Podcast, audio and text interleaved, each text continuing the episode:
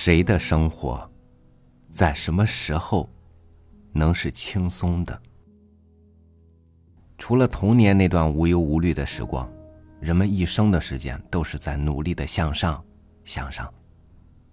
而那些不幸掉了队的人，有时为了心底的那份不甘，愿意赌上一切，只为了那如烟一瞬的满足。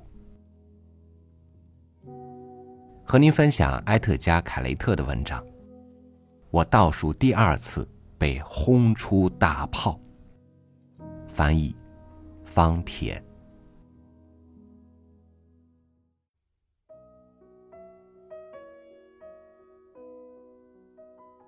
我倒数第二次被轰出大炮，是奥黛丽亚带着孩子出走的时候。当时我是镇上一家罗马尼亚马戏团的兽龙清扫员。我半小时打扫完石龙，半小时打扫完熊舍，但象龙真的要人命了。我背痛的厉害，整个笼子屎臭熏天，而我的生活一团糟，和这屎臭味简直绝配。我需要休息，所以在兽笼外站了一个角落，卷了支烟。卷烟之前，我连手都没洗。抽过好几口，我听到身后传来一阵轻微而刻意的咳嗽声。是马戏团经理，他叫罗曼。这家马戏团是他打牌赢来的。马戏团原先的老板是一个罗马尼亚老头他当时手握三张皇后，但罗曼手里有一副炸弹。雇我的那天，他给我讲了这个故事。如果你会出老千，他朝我眨眨眼，还要运气干嘛？我本以为罗曼会因为我在工作时休息。而当众指责我，没想到他看来一点也不恼。告诉我，他说：“你想轻轻松松挣一千块钱吗？”我点点头。他继续说：“我刚刚在大篷车里看到伊施特凡，我们充当人肉炮弹的家伙。哼，他醉得一塌糊涂，我叫不醒他。”但他十五分钟后要上台表演。罗曼张开手，在空中画了一枚炮弹的抛物线，然后用曲起的手指在我额头上弹了一下。如果你代替他上场，我就给你一千块现金。可我没当过人肉炮弹。我边说边吸了口烟。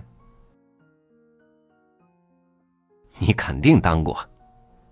罗曼说：“当你的前任离开你的时候，当你儿子说讨厌你的时候，当你那只肥猫跑了的时候，听着，当一枚人肉炮弹，用不着你灵活、敏捷、强壮，只要孤独和痛苦到极点就行。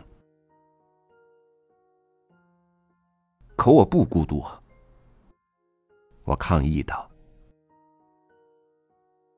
真的吗？罗曼笑了。那告诉我，就不说上床了。上一次有人朝你微笑，是什么时候？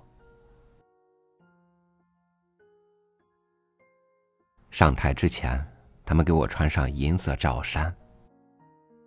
我问一个有只红色大鼻子的年迈的胖小丑，被发射出去之前，我是不是需要得到一些技术指导？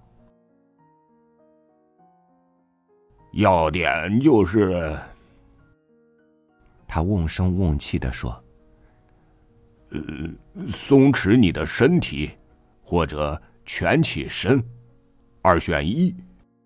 呃，我记不太清了。你必须确认炮口是径直朝前的，以免脱靶。就这些？我问。”即便穿上银色罩衫，我还是散发出大象粪便的恶臭。马戏团经理走过来，拍拍我的背，记好了。他说：“他们把你摄像靶子之后，你立刻回到舞台上，微笑，鞠躬。如果上帝保佑可别，呃，你被撞痛了，甚至受了伤，你必须忍着。”掩饰好，别让观众瞧出来。观众们看上去着实兴致盎然。当小丑们把我推进炮口时，他们连声喝彩。就在导火线被点燃前的那一刻，那个胖小丑拿着喷水的花洒，问我：“你确定自己愿意当炮弹？现在是你改变主意的最后机会了。”我点点头。他接着说：“你知道上一个当人肉炮弹的伊斯特凡折了十根肋骨，如今躺在医院里吗？”他没受伤。我说：“只是喝醉了，现在大篷车里睡着呢。”哎，你说什么就是什么吧。胖小丑叹了口气，划着了火柴。我回头望去，不得不承认，大炮的角度太大了。我没有击中靶心，而是向上飞去，在帐篷顶上撞了个洞，一路直飞天空。我飞过废弃的汽车电影院。我和澳大利亚以前经常去那里看电影。我飞过操场，一些养狗人带着悉索作响的塑料袋在遛弯儿。小麦克斯也在那里，正在踢球。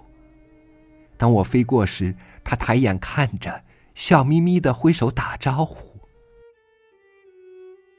在雅肯街美国大使馆垃圾箱的后面，我看见了老虎。我那只肥猫正试图捉一只鸽子。几秒钟后，当我落在水里时，岸上有几个人站起来给我鼓掌。等我从水里出来时，一个戴着鼻环的高挑姑娘微笑着递来她的毛巾。回到马戏团时，我的衣服还湿漉漉的。场子里也黑乎乎的，人去棚空，罗曼正站在帐篷中央，在发射我的那尊大炮近旁数着今天的进项。你没命中目标啊！他抱怨说。也没像事前说好的那样回到台上鞠躬，为此我要扣掉四百元。他递给我几张。皱巴巴的纸币，见我没拿，他用东欧人特有的严厉眼神去我一眼，道：“如果我是你，我就收下了，不谈钱了，罗曼。”我边说边走到炮口边，就当帮朋友忙吧，再把我发射出去一次。